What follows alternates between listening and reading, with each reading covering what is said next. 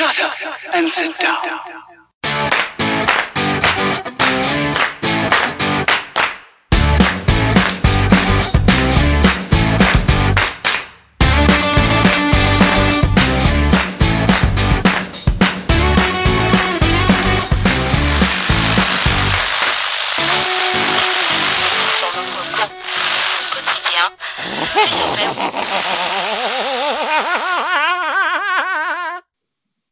Welcome back to Madgit Radio, episode number 40, if you can believe it. The show where we chat shit about Ninth Age and make unsubstantiated claims like we're the number one podcast in the world, because apparently there's no fucking evidence needed for claims like that. So we're second in the UK and number one in the world. But on Who's tonight's show, in the UK? well, apparently the Thundercocks are not. Uh, Michael, why did you talk? I know, I just thought I'd jump in Just talk. giving away the surprise for everyone who's tuned in. Hey, how's it going? It's me. I'm back. I'll never be off this show. You can't get rid of me. I'm the third leg in your massive elephant tree trunk. Hi, how's it going? Thanks for having me on.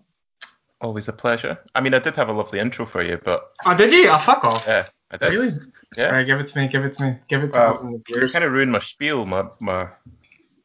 I I think we should just cancel it to- altogether. So, uh, no.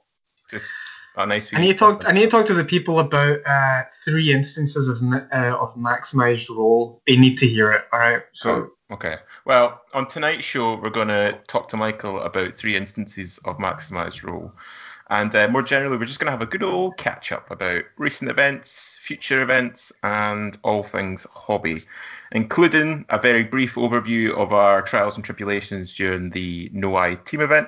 And to do all that, we are joined by the official sponsor of Madgate Radio, a man that single handedly accounts for 73% of EB's profit margin. It's Michael. is that Paul? What? Oh, Ow, I was so ow. confused. I was like, what? Paul is an eBay store with more product than me. Oh my god. Um, yes, please check out my eBay store, which still has nothing listed in it. Uh, Mick Dick Trick um, at ebay.edu. Um, and yeah, we're going a year now with no products listed, but please follow us. I I have some shit I need to list. You name it, I've got it. Yeah, you want some samurai? I've got some samurai. Um, I did offer him to Henry, Henry P. Muller. He fucking turned me down. Do you know what I mean? So I mean, I've been keeping him here for a fucking year. So if you want a samurai starter kit, I'll give it to you for like I don't want to sell it too low. Do you know what I mean? I'll give it to you for. I'll give it to you for for fifty or less. All right, just um. well, this is like when you were trying to sell those Temple Guard for the exact same Oh, price. Guillermo, that Guillermo, what are you talking about, Guillermo? That was that was, a good price.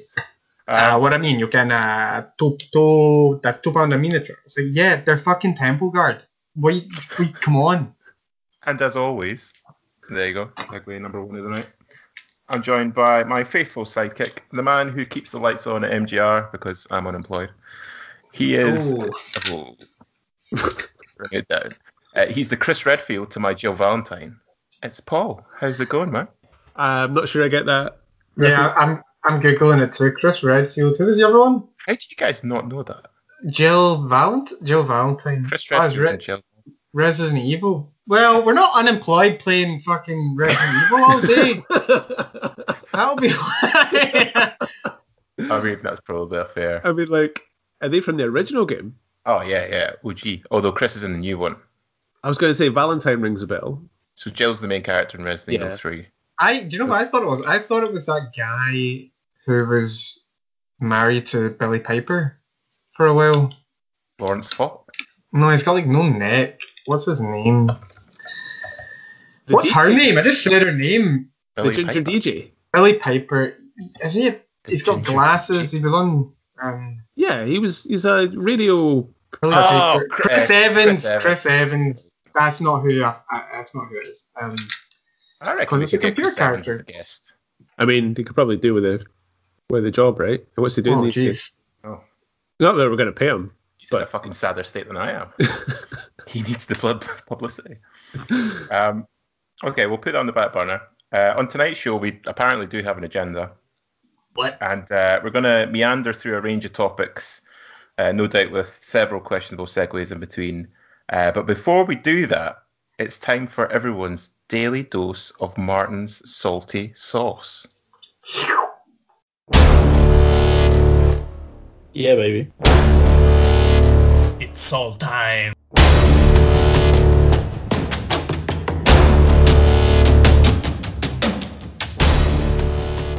So today's salt mine comes from the lovely James McDonnell of Irish ETC captaincy and fame.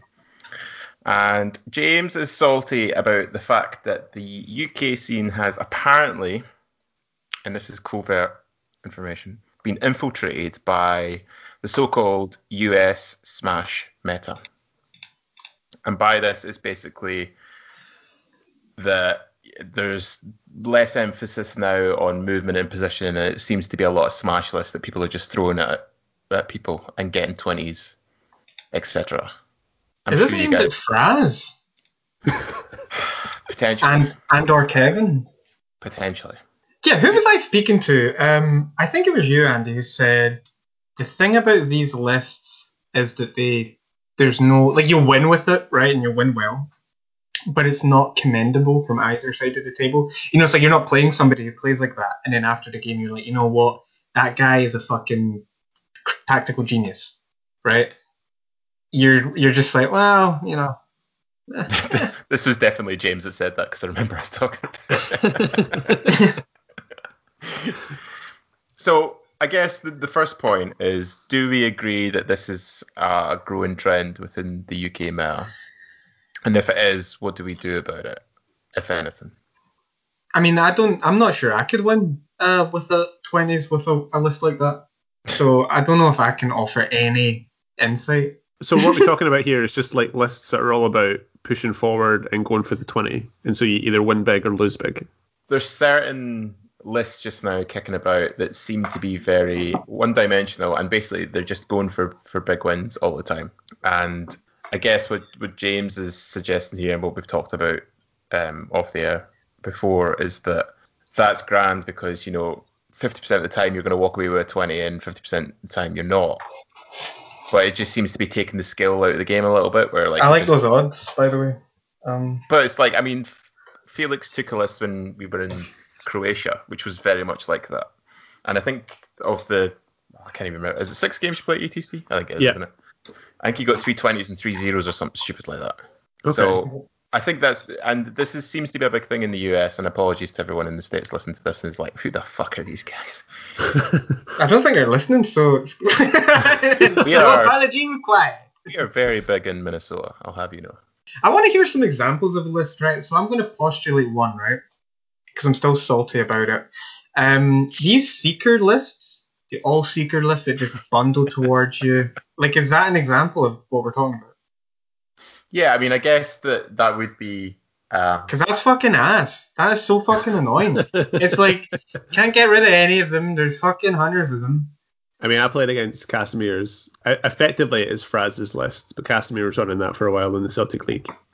And I But is that not like a- embarrassing to be like the tactical genius behind that list? You know, it's like you're in this arc and it's like, it's like I mean, I wouldn't- comes.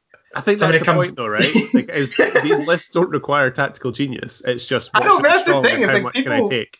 the people playing them might be like, I'm such a fucking badass, and it's like, you know, they're in the they're in like the, the general emporium or the general's emporium, and it's like, did you come up with the the seeker block mash list? It's like, yes, I did, or it's like, yes, I did, or no, it's more like, um, oh, yes, I did, smash it, smash it, boom, boom. It's okay.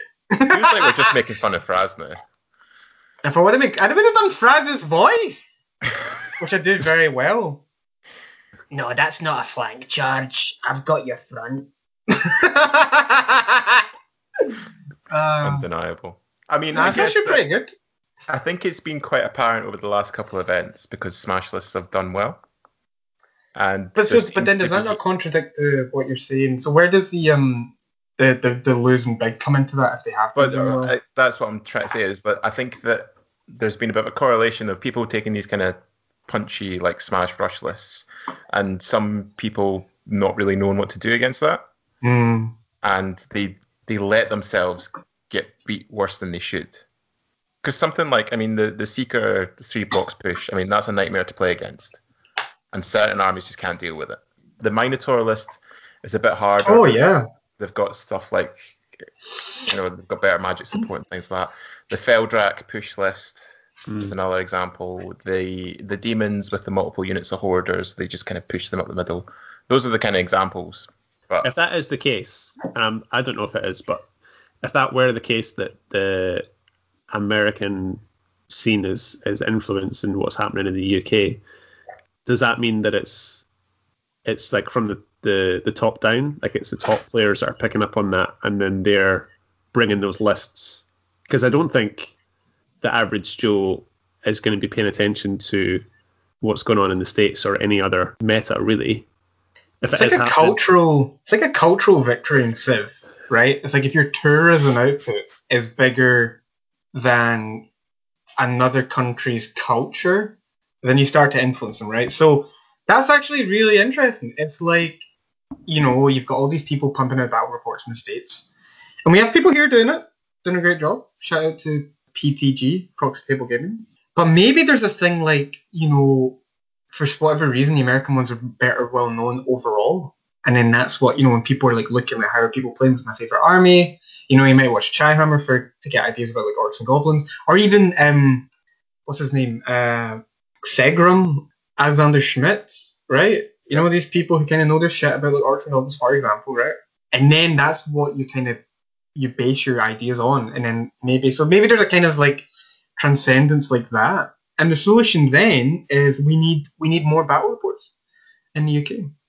But do you think, like, do you, do you think the people that are producing content out the states, they're all like basically using those kinds of lists? Because I don't think China. yeah. I, I don't I don't think it's a case of like the US is directly influencing it. I think what he, what he's meaning there is just the general like the US scene is notorious for being very aggro, and those kind of lists. What does quite, that say psychologically about these people? But, but like I mean, it's that's just a regional thing. I wouldn't read too much into that because like there was a period here where, you know, the the Saurian ancient avoidance was like all raining, and then the continent they were like, why the fuck are you guys playing that? It's shit. So I think part of it's kind of regional. You know, you do kind of just play a certain way in different regions. But I think one of the big things is of why these kind of really aggressive pushy armies are doing relatively well just now is because range damage is poor and there's not an obvious counter to those armies. Because if that comes up against a mixed arms opponent, un- unless they really know what they're doing and they've got, you know, they're good with the chaff and things like that, you know, they will struggle. I just think there's not a lot of kind. Of, It's the same with the single models kind of debate that we had uh, a few Mm. weeks ago. There's just I don't think there's a lot of clear kind of you know opposition builds to a lot of these aggro lists. I don't know. I might be wrong, but Maybe the answer is just having a lot of chaff and just whittling it down. I don't know. Yeah. Well, I mean, chaff seems to be going down across the board as well. Like looking at recent. Yeah, you don't need chaff. Actually, I don't know. I'm an idiot. Don't take my word for granted. Um, I played James yesterday, and he had this Minotaur. uh, Maybe it's the same kind of list, this Minotaur list. And there was actually one point where I'm like, yeah, I wish I had fucking chaff. So I don't know. Maybe you did. I mean, chariots seem to get more popular just now, Mhm. which I guess kind of speaks to that kind of play style of being super aggressive. I mean, that was always Dan Thomas's thing, right? Like, you don't really need chaff if you know how to play the game properly. Yeah. But he's obviously like Ooh. ninth age savant. Yeah. I think most people need chaff. Is that a paid endorsement? I mean, that's a funny thing too, because people say, you know, so you need chaff, and then it's like, I mean, I'm, I'm, and Martin, I'll say, I mean, he'd own up to, are in the boat where it's like, yeah, I obviously don't use it, right? Do you know what I mean? So then you're you're spending more points on a thing which you're hardly ever really using well. Do you know? So people say take chaff, and it's like, okay, it will allow you to kind of cover some mistakes that you make, or buy you time, or you know, push an opponent into like a bad position or whatever. But it's that way as well where it's like if you can't use it properly then you know the points that you've got on chaff which individually might not be much is then Yeah, taken away yeah, from adds stuff which you could just be using. Like i mean it's like pyro for example. It's like i remember i mean this could be wrong. I'm just uh, shooting air if that's the phrase it's now. It is now. Yeah. spitballing spitballing or shooting air i'm thinking about Shooting- shooting, the shooting the breeze shooting air. shooting the breeze shooting the Fuck me, breeze that, that took way too long to get it. it's all this american It's influence a, it's a I'm new making my phrase for the own- book. my Yeah. own Mick Big Dot. What's it called again? Saying, yeah. Um, what did I say? Shooting the air. Shooting the air. Shooting the air. Otherwise, messing with your shooting attacks. Yeah, it's like I remember, and I may be wrong, right? But it's like I had in my mind where it's that way, where it's like, okay, I don't really need chaff if I have something that can remove my opponent's chaff. Like if I have pyro, if I have a pyro adept with the book say, then it's like okay, I can kind of like whittle down this guy's shit. Like I can target wee dogs and whatever. And then in that case, it's kind of like an even even field where it's like, well, he's not got any chaff, I don't have any chaff, so you know it's kind of just like who can get the charge that they want. But then maybe that's fucking dumb. I don't know. Because then maybe you whiff a charge and it's like, fuck, I need a wee guy to go in between and like veer off a big combat block or something. I think people generally use chaff too early, and Yeah. they they Yeah. look at look at chaff as def- purely defensive rather than offensive. In terms of they think of chaff to cover mistakes rather than to create opportunities. opportunities. I think that's Um, something that just comes to experience. You yeah. learn how to use your chaff differently. I don't think I'd ever feel comfortable not taking a couple of pieces of dedicated chaff in a list. But there's the balance between every book does it differently. Some books can obviously pay for cheaper chaff than others.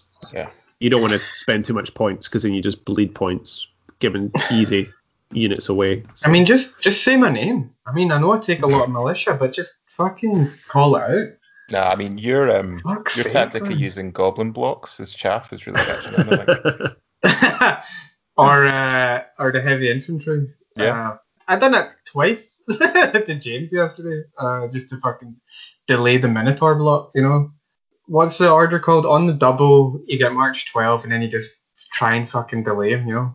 And here's me wanting to use him for supporting attacks. I'm just using it to fucking delay a big blob of muscly meat. You know.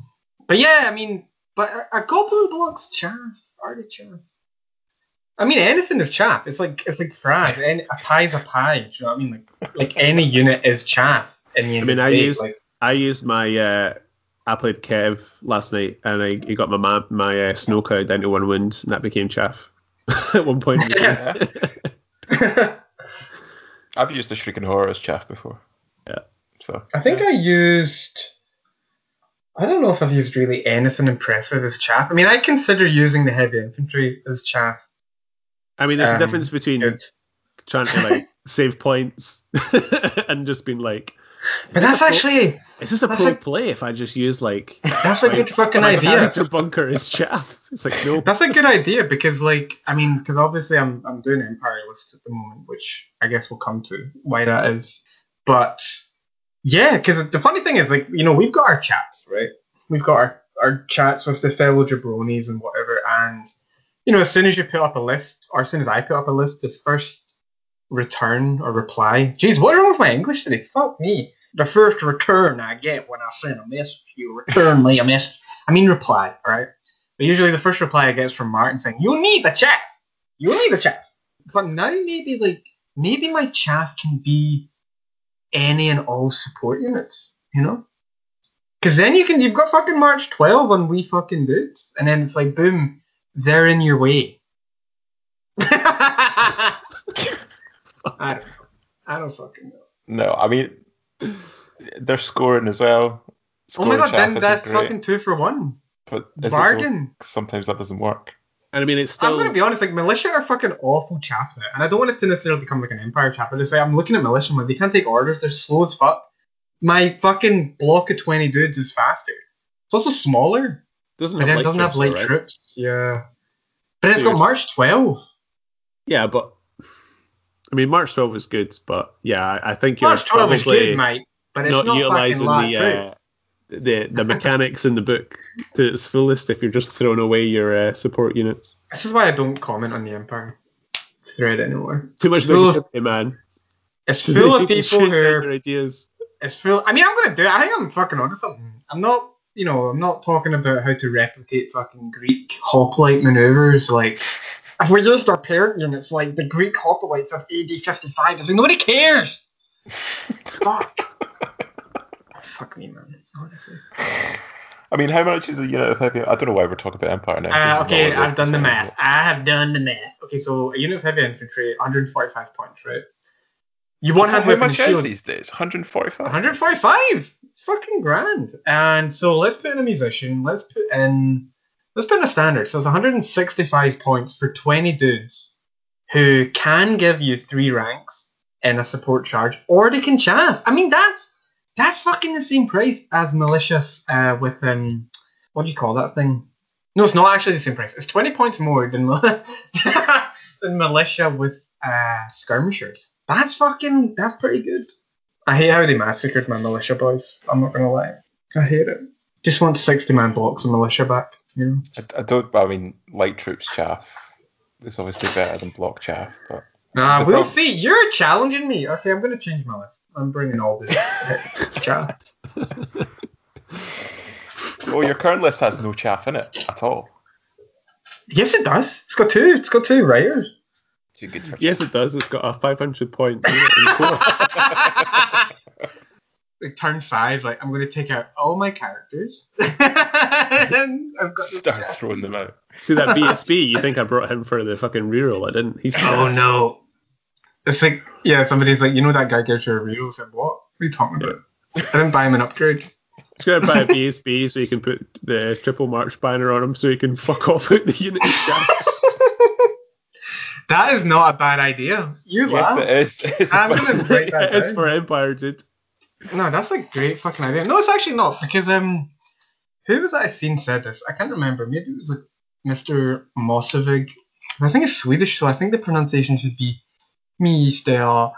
Mosevig. Mosevig, Mosevig. I think it's the Swedish. Okay, so what would you say? So BSB, you wouldn't need them on a horse, right? So BSB, triple march banner, and then that's going to be chaff, right? I'm going to tell you why that's a good idea, right? Because what you can do then, you take a divination master, right?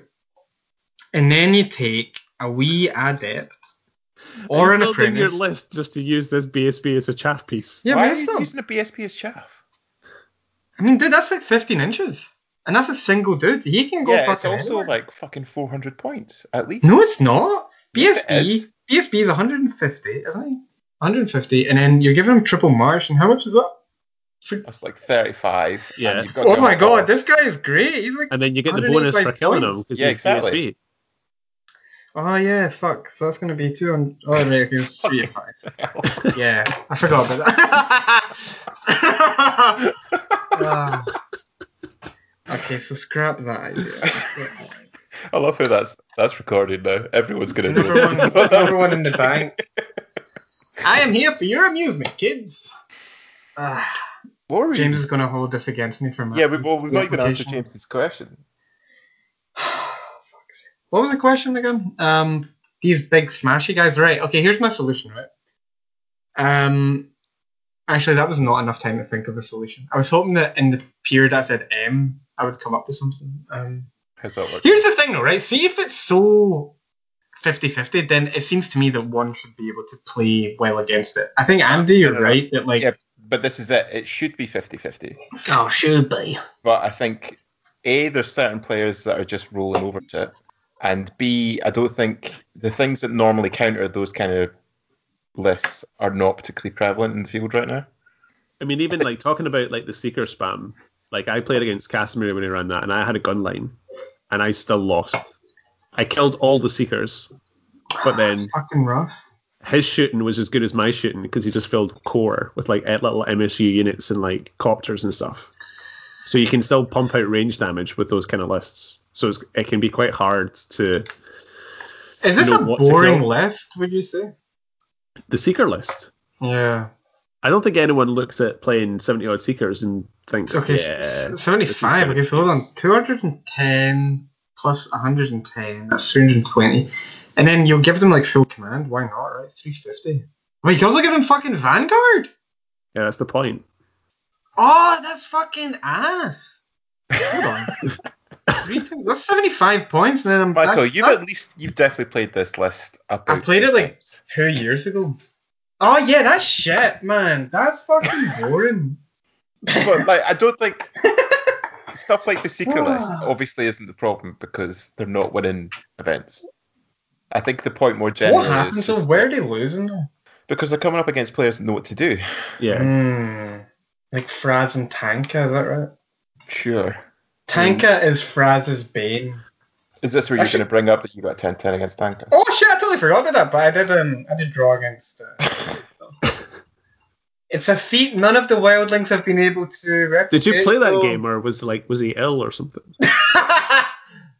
dude, dude, don't try and you know snatch my great victory from me. Oh, was Ed- this? Oh, was this Ed beat the? Uh, Tanka the other week. the- No, he didn't. Yes, he no, did. he didn't. Yeah. I want to see the recording because that's to the it? only that's the only thing I have over it is me drawing Tanka. was That's this the game true. that your scrap wagon killed his chosen lord? Oh no, that was um Tommy Tommy. Uh, Oh, was that Tommy? All right. That Tommy story's Tucker. definitely been told about four times in the podcast. that's I- a great I- story. I knew that's a great story. That's a great anecdote. If you never think you'll you'll amount to much in life, then I always just think about the the Grotling who killed the the chosen lord. So I mean, you're also the number one um, Orc and Goblin player in Scotland right now, aren't you, Michael? Is that true? Oh man, that's great. Uh, I mean, sometimes it's just the little things that you're not thinking about, and it's like, holy fuck, that's great. So I'm going to call that topic not answered and say that there's definitely just get good, been- James. Just get good. I mean, James, that's just roll basically. um, I mean, James, Just I fucking bet you. I mean, what the fuck is going on, man? Although James did smash me last night, so I can't really feel. Uh, I definitely think there is an increase in the aggro list, though. I don't think, like, I don't think they're necessarily unfun to play either. unfun I- to play against or unfun to play? Un- unfun to play against. I just think that, like, I can get why they're frustrating because it's kind of just like you push it forward, and there's some folk that you know some lists that just can't deal with, so you're just losing, and it doesn't feel like there's much of a game element there. But then it's the same thing for like gun lines. Like sometimes you just play Yeah. against a gun line and you just get shut off, or just when it's a mixed arms game, they have that one phase where everything Hmm. goes mental and you lose. So I don't know. if if James is under the impression that the meta has shifted a little bit and it seems to be adopting these more aggro lists, what did did he say? What, in his opinion, is a more traditional UK playstyle? Well, I What has it changed from? I definitely agree with him in that there is definitely a shift, and I think that that there are more aggro lists cutting about just now. Part of that might be the kind of UB thing where people are just wanting to try something, and you know that seems to be the the current spice. But I think what he's saying is that you know there seems to be because those lists are increasingly prevalent, things like moving and positioning are becoming less important because you hmm. just you know throw a block at something. Right. Surely okay. that's to the detriment of like these top end players that you mentioned, Paul, because you know then you go to something like ETC and then you know you're just like that meme like haha unit go peer peer you know and it's like you know somebody then just moves in a way seemingly banal or would have been banal like a while ago and it's like oh, fuck what do I do I think the, push. the really good teams at ETC, if someone just brought a net list and pushed it forward, they would probably know what to do against it. Yeah, think it- but that's I what I, think- mean. Though, like in the UK, would do you do you not think it might like lead to like a, uh, I don't know, like lessening standard? If that's kind of what what the meta kind of revolves around, and I don't know. I think there's always. I think people will always gravitate towards what is considered to be strong, and it, it won't matter what the net list is. People will still take it, and then the meta will adjust to offset it. But are we playing what the game wrong? Because I don't think we really do that. well, like I, I know what Andrew's saying. that With, certainly with things like certain lists that are maybe like single model heavy, like we we kind of thought there would be a bigger shift towards art- artillery by now, and there really hasn't. Yeah. I don't know if, if people that traditionally just brought a lot of gun lines just know that they're shit and, that, and that they're just too swingy. But then that's an interesting segue to another topic because at this team event, not to necessarily jump over, but in in the team event, the official but not true Scottish team had just shooting lists. Is that not true?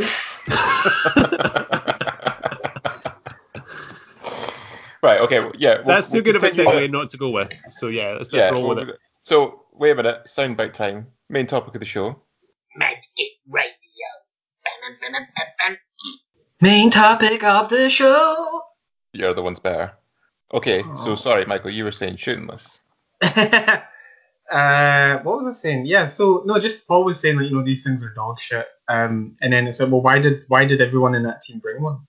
I don't think they're No. bullshit. I just think they're they're swingy, and I think in a team environment that's fine because you're you're pairing into what you hope to be favourable matches, right? But for a singles event, I think lists tend to be a little bit either more, More well-rounded well-rounded, yeah. or more pushy because combat will be inevitable either way, right? So maybe the meta's just gotten itself to, in a position where it's like, well, combat. If you can dominate close combat, then you're onto a winner. Yeah, I agree. It'd be great. If it, it'd be amazing if you had a game that had no close combat, wouldn't it? Like, what happened in that game? Well, two Sylvanel players just playing each other and they're just trying to move around each other and shoot. I'm gonna get a pew pew over here, uh, and I'm gonna return with my pew pew here. I think that like combat is strangely the least swingiest of the phases. There's so many combat buffs and things with magic, and uh, I don't obviously combats do swing, but in terms of things like comparing it to shooting, like because of the shooting rules just now, and because terrain, and because you know there's so you know witchcraft and shamanism and hard target and all this shit, like sh- shooting lists just generally aren't consistent enough. And where they are consistent, it's the mass, you know, of shit. It's you know 130 strength three shots because I got a lot of goblin bows. you- you'll just you'll do it. But so I understand where they were going for the met. I think they're absolute shitebags for taking four gun lines to a team event, and they've done this before. so Ed, if you're listening, you're on a fucking shugly peg, man. They do not represent the Scottish They do not. community or scene. So, Filthy bastards. um, I mean, I've got some gorgeous mortars, but they're just, you know, there's just you can't rely on them. you know. Some stuff's a bit different, right? I mean, again, it's like you get if you have like if you have like one shooting unit, right? So I quite like, for example, twenty handgunners with the marksman's pennant, right? And suppose you're rolling like cosmology master, divination adept, right? Then what I often do and have done is like you get you know altered sight off, you get um the rerolls to hit what's it called um but you get that off in that one unit and it's like that then becomes quite reliable you know? But again it's like it's very dependent on do you get the buffs off? And you know if you're rolling those lords, you maybe have some other things which are a bit scarier right? Like ice and fire or whatever. But it's also like you know it's also not something that's going to go through the whole game.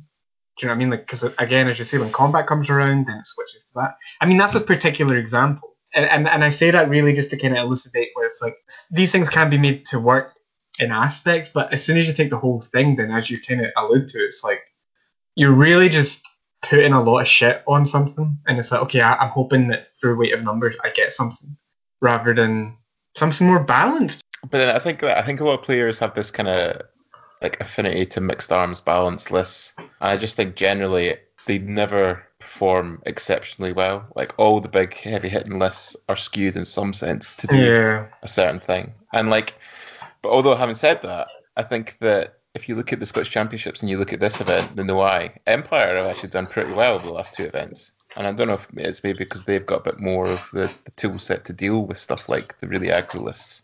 They do. You need you need to share this this intel with me later. Well, the, like masked, you know, shit shooting, which it actually isn't shit because you've got orders, you've got Cosmo, you've got divination, they've got magic missiles, they've got blocks to hold stuff, they've got the steam tank that can hold stuff for days, Mhm. they've got Griffin Lords to, you know, give them mobility. The chickens are shit and shouldn't be in anyone's list. Um, I think that you know metas do kind of swing as well. Sure. So Sure. is this just a phase? But anyway, Bring Uh, north. We should probably recap for everyone the Noai uh, team event. So There is no I- I in team, but There's an I I. in pie. There's an I in meat pie. Uh, the anagram of meat is team. Uh, that's a quote from Sean uh, Shaun of the Dead. For anyone interested. Um, There you go. yeah. That was pretty good. No, I know, I know a lot of the movie off by heart. Still single, yeah. Takes a puff of my cigar. I need to watch some more Humphrey Bogart to get back in the game. You know? No, you don't. Shay, you got a dame there. I heard what it says. Uh, what's the name of the guy in Casablanca, the French guy? Never seen Is it. it Louis? You what? What? Are you serious? Oh my god! I think Sorry, it's sorry, I've had better things to do in my time than watch Casablanca. Oh my god, you're fuck. It's a fucking fab movie. Anyway, um, but the guy's name is Louis. He's like Louis. I think this is the start of a beautiful friendship or something like that. I don't know. Anyway, I need to get a fucking peacock cock. No, a peacock coat. A peacock coat. Or is that what they're called? yeah, it's a Freudian slip right there. Um, just to clarify, I would like to get. Well, I don't. I don't want to get it, but you know, I'm I'm following and Footsteps of the Great. So I need to get a peacock. No, I need to get a peacock coat, not a peacock cock. Oh my god, what happened? Maybe I should call my doctor. I'm slurring my, my words and Jesus, I've got like vocal dyslexia. But yeah, anyway, so no eye and pie event. What's going on? No eye and pie event. Uh, That's a lie, there is, isn't there? So. Paul and I played on Team Jabroni with uh, Fraz and Martin. AKA the true Scottish team. Hashtag the Falklands belong to Argentina, apparently. What they do, don't they? oh, what they called? The Mo- Malvinas? Is that what it is? Martin's shouting this at the. I could just hear him already. Yes, It's we already at the door. He's come to your house. and we'll very briefly go over what we took and how we did. Uh, Paolo, you go first. What did you take? How did you do? Uh, so I took on the role of designated gunline. Just they are, after we were, Yeah, you know, after laying saying they the were other team. shite. Yeah. Um, so basically, Pyromaster, Bombardiers, Mercs with pistols, poison shots, and then a couple of blocks, a couple of catapults. It was all right. I mean, I probably should have uh, practiced with the list before the event, but it probably would have been useful. Um, you were taking this very seriously, as you you Yeah. I think I can't remember the time, but I think I was I was chatting to you about lists, and it was like after ten o'clock or later the night of submission, Don't Trying to- me. trying to trying to decide on what the fuck I should take. But yeah, I think the list itself is fine. Like for what it's supposed to do, I think it does it pretty well. But um, I'd say it was a pretty mixed tournament for the list for me. Like I got I got my first two games got some a couple of good pairings and just fucked it up. um, got two small losses and then I went on to get two more substantial losses and then managed to bring back some semblance of uh, respect with a big win in the last round. So finished on 41 points. So not great, but it's like joint 49th, I think. So about middle of the pack. Because I think there was Nice. like 70 odds players at the event. So that last game really um was a good consolation prize Mm. for a pretty uh, mixed tournament. But it was good. I mean, it got five different armies to play against. Played against a couple of people um, I hadn't played against before, so that was really nice. And they were all pretty chill, um, nothing too serious. So that was good. What were you rocking? I obviously took vampires. I took my singles list because I didn't want to write another list. um, so I did the list that I've been playing and tweaking in the Celtic League, which is uh, independent vampire on dragon with uh, knowledge and occultism because it's filthy. Uh, Necro, uh, adept on evil, two blocks of skeletons with spears because they're the best core in the game.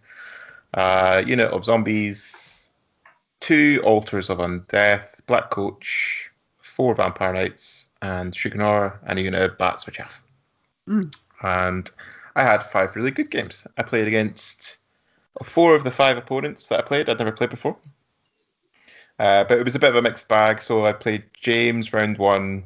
He uh, was using ID, which was a 10-10, which I was very pleased with because it was a bad matchup. Uh, the second game, I played uh, Jordan Davis. Uh, it was really lovely. Had a really good game. He was using Orcs and Goblins, which was a narrow win to me. Third game, I played Amit, which was another really good game. Uh, Amit was lovely, and he absolutely fucked me over. Uh, it was 19 1 to him, despite the fact that I think I texted you guys on turn three. I was like, I'm going to fucking 20 this boy. yeah. Can can confirm this text did come in. Um, it was looking really good until it wasn't. I think you were quite unlucky though, weren't you? You failed like a, quite an easy charge, and then it just changed the game. Yeah, I was. I had like stuff at the backfield. It felt really under control, and then I failed a seven swift stride with the dragon, so he landed in front of a big scary unit, which wasn't ideal. So I lost the dragon, and I pushed too hard to try and recover, and ended up losing more when I should have just sat off and accepted that the chance was gone. But anyway, I played. Oh no, name. Warriors player Nick? Nick Foe. Yeah. Thank you. Uh, another lovely game. Nick was incredibly unlucky and I won big because he can't make break checks. I played like dog shit that game as well. And then my final game was against uh, James Ledward, who was my dark horse pick for TSC. because I liked his list, and we had a really good game. But I felt that was a really good matchup for me, and I just didn't get it. I let points slip away. What was he playing again? Sylvan Elves. Ah, right, okay. Um, but he just played like exactly how he should have played in a bad matchup where just like everything was just running away from me. Yeah. Uh, and then he managed to pick up a lot of points in the last two turns, so fair play. But yeah, like five really good games, really enjoyed it. Good variety of lists as well. I was on course to do pretty well in terms of points, but I think I finished on like 48 or 49. So, a bit disappointed to not at least hit average. And how did Yeah. we do as a team? We did bad. Question mark. Middle of the pack. Maybe. Yeah, it was about. Wait a minute, I should have checked this before we started recording. I mean, we, In we, true ne- jabroni fashion. we never got capped in any of our uh, rounds. Yeah. So we weren't one of these teams that just did shite but still got 30 points. We earned our points. Yeah, exactly. Wink, We wink. got. We ended up getting overtaken by teams that got capped. Yeah. We should How have does just that got work? Capped. That's not. That is not on. I want the committee to look at this for next event. Um, so we finished fifteenth out of eighteen. All right. Okay. So not middle of the pack. Far off middle of the pack. Probably shouldn't have checked. You should have just been happy with that. How assertion. embarrassing. Oh my god. Yeah, that was pretty bad. But yeah, it was good fun. Um, I think it's it's fair to say that UB fatigue hit about round two.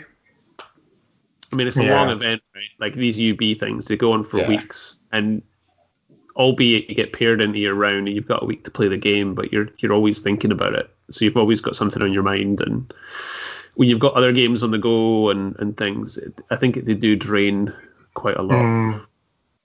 It wasn't long after the Scottish event, is that right? Yeah, it was Yeah. basically right after it. I think we had a week or something free. Yeah, that's quite a lot.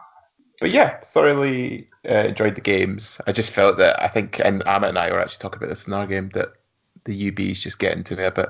I think, but now at least in Scotland things are starting to return to normal, so Yeah. physical games will resume next week, which is cool.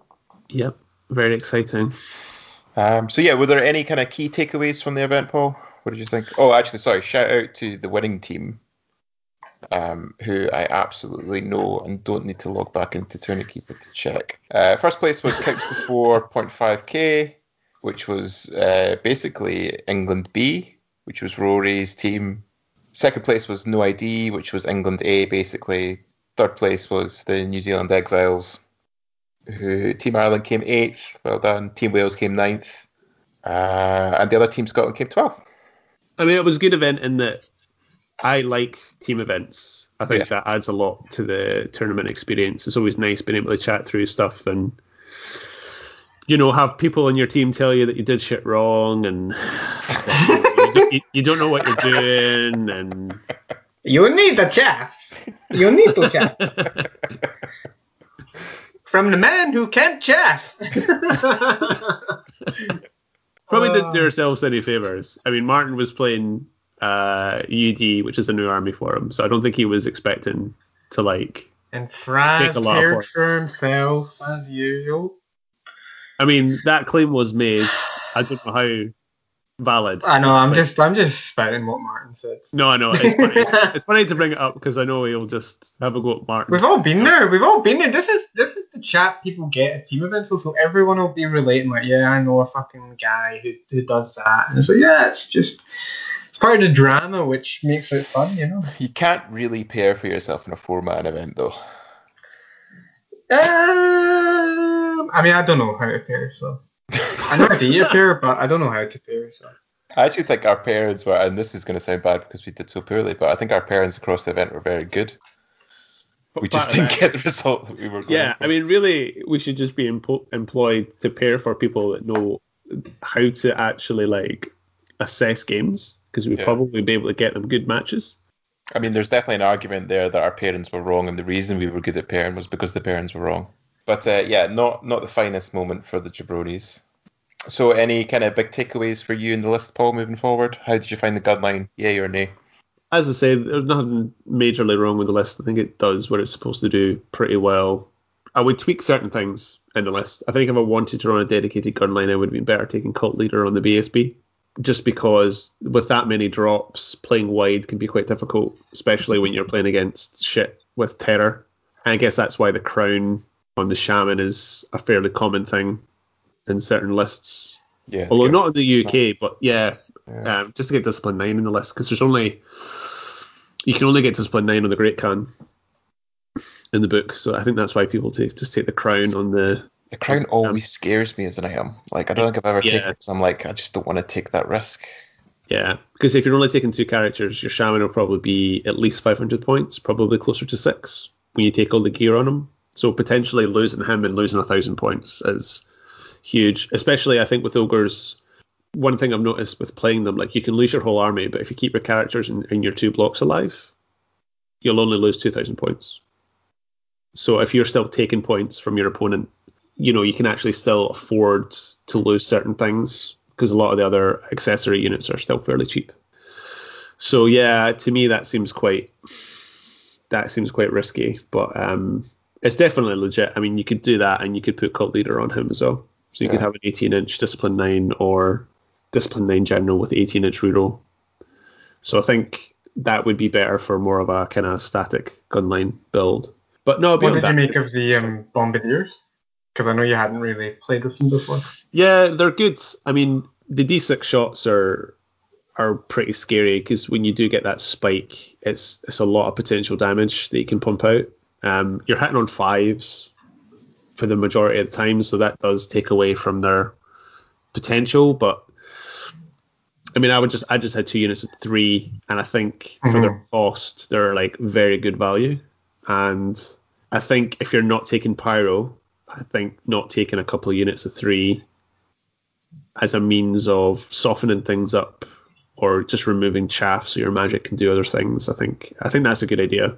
They're pretty cheap, right? Like 180 points or something like that. Yeah. So if you take a musician because you've got quick to fire, you can move six. Um, so you've effectively got like a 30 inch range without taking the the movement penalty. So Yeah, for 100 100 six strength four. Yeah, Yeah. yeah. for 190 points is really good. And just acting as like little um, platforms for your shaman to bounce around in. If you want to move them along your line, if you just stick a banner on there as well, then Yeah. that's really good.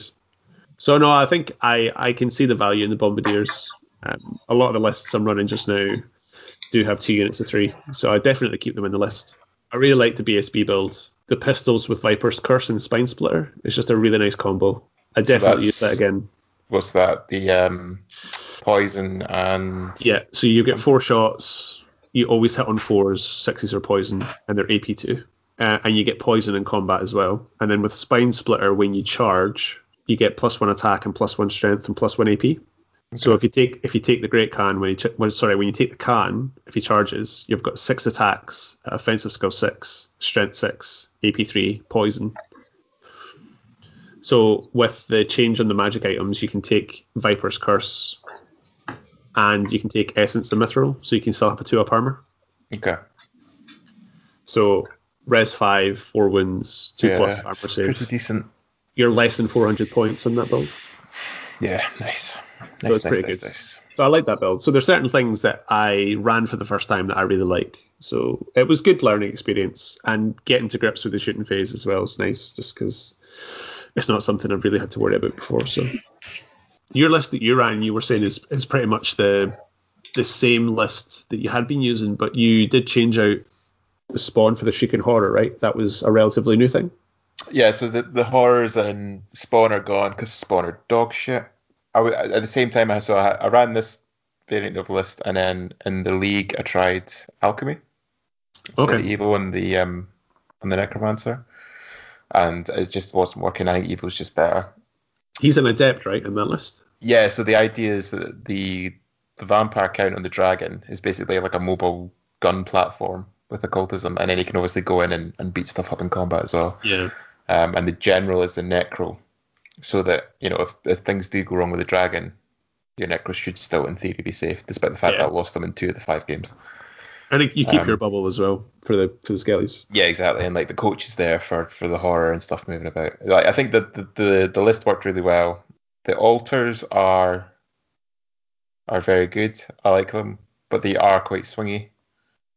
because there were games where you keep the altars alive into turn four, five, six, because that's when they start doing higher damage, obviously, because their their range damage linked to the, the the turn of the game. And there was there was times where you were keeping your autos alive in turn five and six, and you were just rolling one or two for your um, range damage Yeah. hits, and it, it just feels like you've you've spent a lot of points and you know a lot of game effort to keep those things alive, and there was games where it just didn't pay off. Mm. But I think I mean there's still a toughness five four up regeneration chariot. They're still good. Your Matty P's triple pod theory for his EOS that he talks about sometimes. Like, ironically, your vampire list does that better. Yeah, yeah, you can have three mobile elements of the of the list that doesn't care about like fear and terror. yeah, exactly. And like the when I added in the horror, like he was a bit of a revelation to be honest, because he, he gives you another hard hitting unit that isn't as fragile as the spawn. Uh, so I, I really like the list. I think it's solid, and it's something that I'll, I'll continue to to play around with. The um, skeletons and core have been another revelation. So I've been using them for the last few months. I heard the ghouls are the best core. Um, whoever told you that is a liar. I think. Uh, I mean, ghouls are good. I mean, Michael and I were talking about this the other day with uh, James, but uh, ghouls are good. But a big unit of ghouls costs six hundred points, and you can get two units of forty skeletons for that. And they just they're just dependable. They'll just hold stuff up and they'll hold objectives. And like, you know, if your opponent goes to the effort to try and kill forty skeletons, you're like, well, well done. There's three hundred and eighty points. Hmm. Don't actually give a fuck. like. You've ran skeletons before in previous lists. You just haven't been running the two blocks, right? Yeah, so I have before, and I've tried buses before, like combat res buses. Yeah. Whereas this, they're not really. You take the spears, and normally they're deployed in six or seven wide, Mhm. And they're basically just holding objectives and supporting stuff, and they they just work really well because they're always dependable, and then sometimes they actually kill something. You're like, yes, lads, well done. So yeah, I think I really like the list. Um, I am tempted to tweak it a wee bit, but I'm trying to fight that urge because I've just painted up the dark coach and I've just Mm. just about finished the altars, and I'd like to play it on the table for a little while. Yeah. And I've gone through all that effort. Um, Well, I mean, you've you've effectively been playing the same list for a while now, and Yeah. that was probably why you did so well in the team event. Was just because it was a list that you knew how to use. well, ironically, I didn't do that well in the team event, but Well, you, well. you well you got a couple of good rounds, right? And you were Yeah. just unlucky when you lost big. Like it wasn't anything like you d- you didn't make a mistake because you didn't know what you're doing with the list, right? It wasn't like those kind of errors. Yeah, I mean, I think that the game I, I played worst was the game against Nick, and that was the biggest win, just because Nick can't roll dice. Yeah, Um, I mean that's just the game, though, right? You can none you can do about your opponent's bad luck. But um, But yeah, I mean, yeah, I, I really I, the, the list is a lot of fun. how many Um, points is your dragon, by the way? I want to ask you this because I played against. Last night. a thousand one hundred and fifty, I think. I can double check. He's something like that. Right. Okay. Why? Well, I was playing against Kev last night for the Celtic League, and he Yeah. was running his chosen lord on a dragon, Oh, and that's just shy of a thousand points, and it is nowhere near as good. He was running a sloth dragon, so it's res seven, okay. so that's very good. Yeah. But against range, it doesn't matter because you're still hunting for sixes. Yeah. He wasn't running Burning Portent, and I think there's an argument there that Burning Portent guy on dragon is legit. But there's no way to heal him. And even if you take Dark Prelate, which Kev has, you've got two bound spells, and that's it. That you can only cast on yourself. So it's not a master of occultism that can do damage from range and heal itself. Yeah. I mean, so, I, although I your dragon is more expensive, it's Yeah. it's definitely a couple of hundred points more expensive. It just seems like much better value. The other thing I was going to say is the warrior's dragon, the only dragon in the game that you can't heal. Uh, well, it would depend on your magic path, right? Because I mean, theoretically, you can heal the the empire and the yeah, you can you can Yes, do that you through Cosmo. can. Yeah. yeah. Um. Take Cosmo number six. You can definitely heal Sylvan Elf. You can heal the, the Highborn Elf dragon. Yeah. Yeah. Who else can take dragons? The Dread Elves. Yeah, they've got Cosmo. Yeah, Cosmo. Uh, the Wyverns, Orcs, and Goblins aren't really dragons, but they can't heal. No, they're not dragons. They're shit dragons. Yeah. But yeah, I think the dragon's awesome. Like I really enjoyed. It, Mm. it gets around the the vampire problem as well. That it's the same as Empire, where sometimes you just tend to concentrate a lot of points in one unit. So Yeah. you'll have like a you know a necro and a vampire, you know a vampire who's very expensive and an already quite expensive unit, and it just means that you lose that unit, you lose the game. Now, ironically, if you use lose the dragon, you normally lose the game as well. But it just lets you spread the points a wee bit more. And like you said, the dragon's so tough and so hard to kill Mm. and he's he's just good. Like I, I understand why people are put off by running the dragons, but I think he's solid. Yeah, I mean, I think you would have dropped him months ago if you weren't getting good results with him. Yeah, I like it a lot. I'm tempted to try something else now, but we'll uh, we'll give it a few games on the tabletop because I guess you can always uh, put it in your pile of lists that you know work. You've got it there Yeah, with like, the, exactly. the Strigoi list. yeah, exactly. Because you were struggling be, for a while there, weren't you? Trying to find something else. yeah after the Strigoi because I wanted to play something different, but I didn't really know what to do. But I'm trying to be more consistent. So like I'm recording all my games this year. Like I've told you about this before. Hmm. Like recording all my games and my results, just to try and force myself to not jump between lists, because I think I was quite bad for that last year, and just like instead of throwing out a list, like try and just tweak it time after time, Hmm. and it definitely helps. It definitely makes you write better lists, um, but you've just got to be quite disciplined. Well, to give a shout out to another podcast, Paired Weapons just did that episode with Bobo. Don't know if you checked that out yet. No, how was that? It was good, and all some of the stuff that we're talking about just now is stuff that he really like stresses. Like that's what he found led to like the biggest improvement was sticking with the same list and writing shit down and Yeah. thinking about how games went. I need to write shit down more. Do not charge militia into Feldra. Do not chaff with BSB in general. Ah. I think as well that like it's it's forcing you to reflect on games and not in the immediate aftermath. Because after a game, you might be thinking, "Oh, it was that one dice roll that fucked me Yeah. over that game." But actually, if you wait until the next day and you're thinking about it, you might actually think, "Well, actually, I shouldn't have been in that position anyway." Hmm. And that kind of forces you to reflect a bit more rather than just kind of not thinking about it again or blaming that one dice roll, which is easy to do. Mhm. That's that's a, a pro tip. I like it. So uh, we'll probably leave the the no eye event there, but thank you to Mikey for running it. It was a lot of fun. Thank you to all our opponents. That we didn't have any issues whatsoever. A lot of fun games. Big shout out to James as well, James Ledward, who's a fan of the podcast.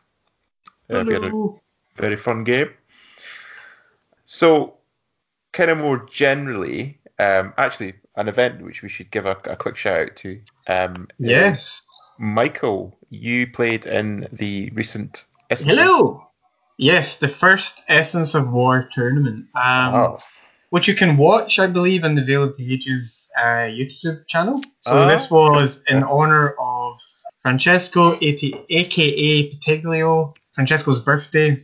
Um, so Rob, RH World Building, um, on the forum, he organised this tournament for his birthday, and it was me, Rob, and um, Mad At of the painting fame on the forum, and who also has his own YouTube channel. So shout out there who hosts a lot of interesting uh, people in the hobby for chats over paintings. So please check out. It's a lot of cool stuff there.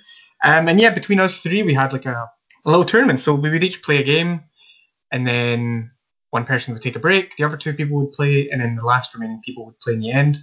Um, so we stayed with the same patrol all the way through. So the Essence of War starter lists. So this is a character, usually a caster, and three units one core, one cav usually, and one special unit. Um, so I rolled with Empire for the event. Rob rolled with uh, Saurian Ancients, which which are a new patrol, which we have in the Essence of War, and Mad At was running with um, Undying Dynasties. And yeah, it went really well. I mean, every game was under an hour or an hour. Had a little break in between, and yeah, the, the entire stream was about maybe four hours in total. So yeah, I mean, we're hoping to run another event similarly going forward. Details of that to come. So keep your eyes peeled and ears open. But um, yeah, it worked really well. Um, again, like just on account of the format of the game, it does play very quickly. Um, and yeah, it was just a, a very fun thing to do in an afternoon. So Nice. How did you And do in the event? I I actually done okay. I think I came I think I came second. I almost had I almost I would have won first, I think. But there was one game with I think it was against Rob. I think I won against Mad At. Yes, that's right. Because my game was first, so I won against Mad At, and then I I lost against Rob, but I almost won it because in Essence of War you have one secondary objective, right? So well the main objective is not should be even in Fantasy Styles they shouldn't be called secondary because it is the objective.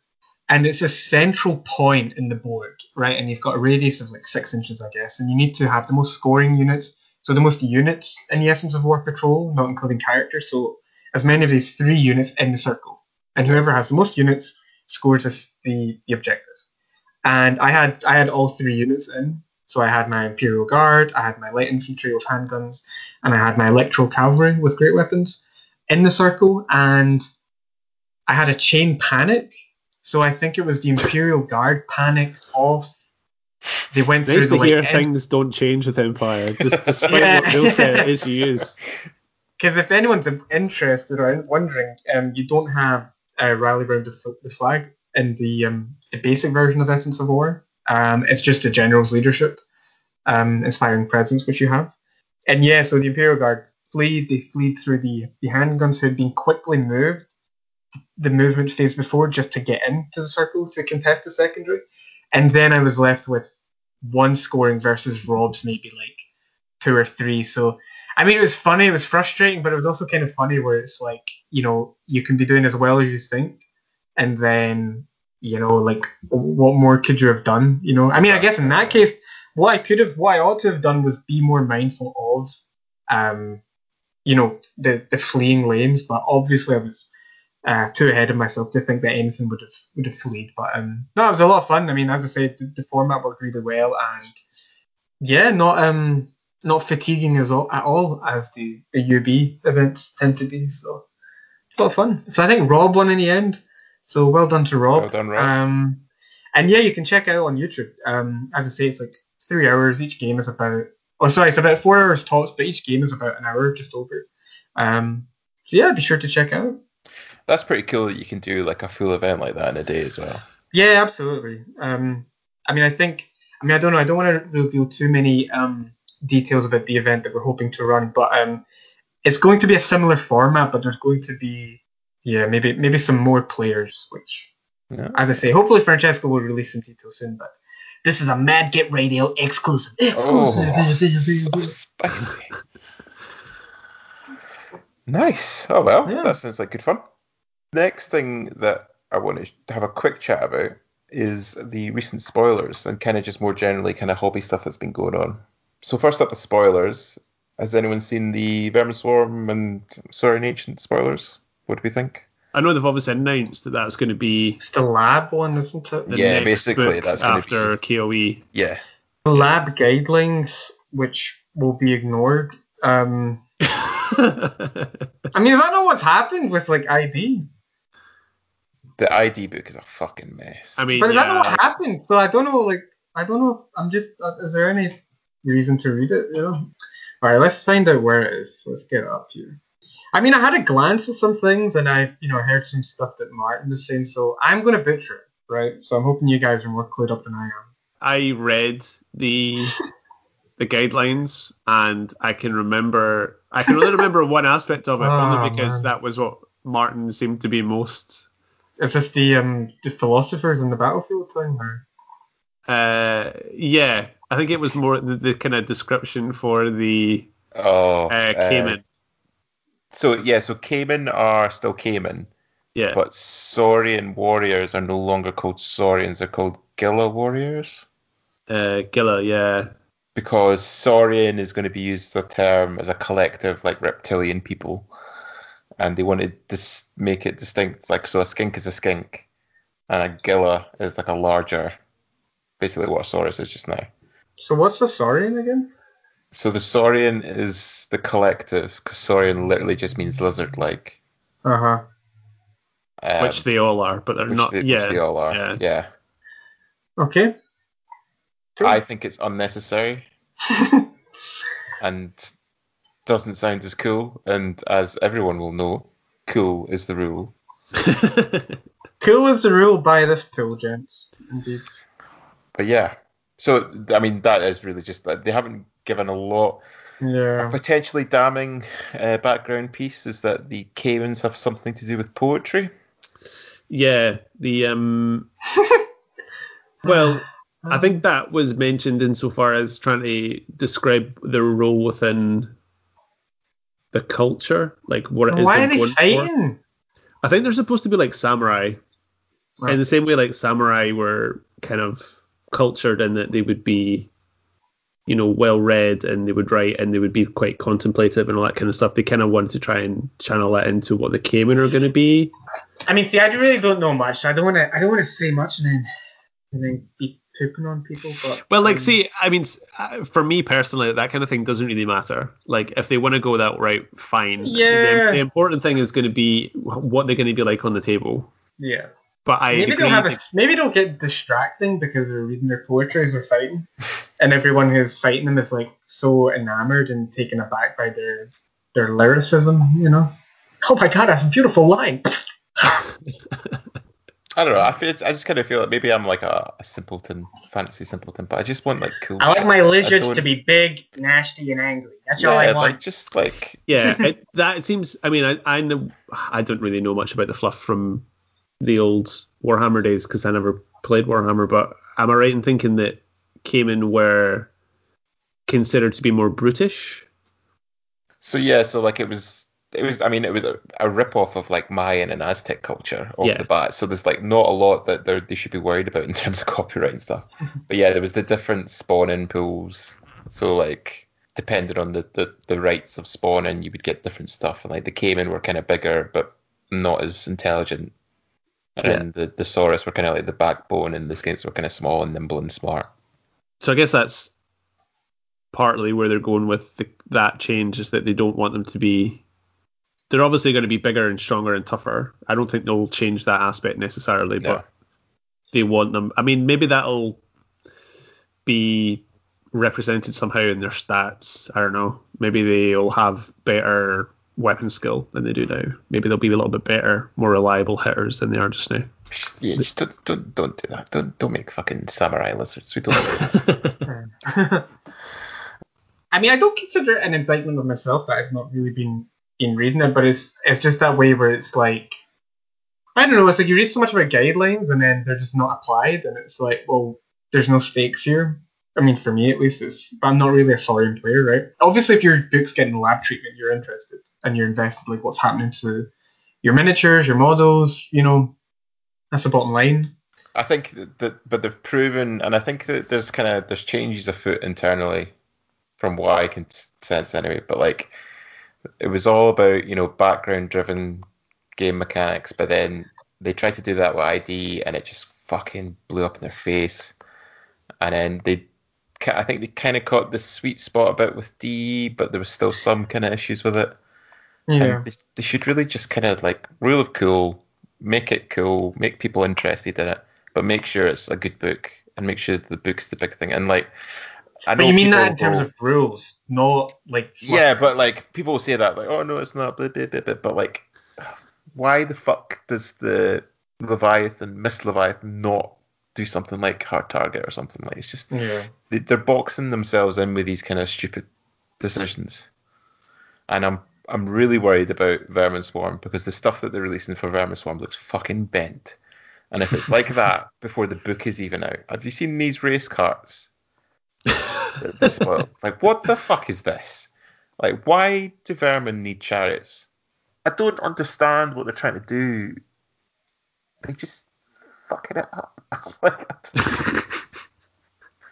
I mean, I've seen race cars because I've seen them since the Paul was a, reached a the- race car champion previously. when the uh, oh dude if Not there's anything our- if there's anything I'm bad at it's fucking go karting I'll tell you that right now. Um, because you don't fit in them. You need an actual race car to play go kart. It's probably because I don't drive or have any interest, and so that So just you're- na- you're like- naturally is channeled into that. Just I don't give a fuck about what I'm trying to do right now. Because you go to what's it called? What's the kid thing called? Is it called go karts? Yeah. Yeah.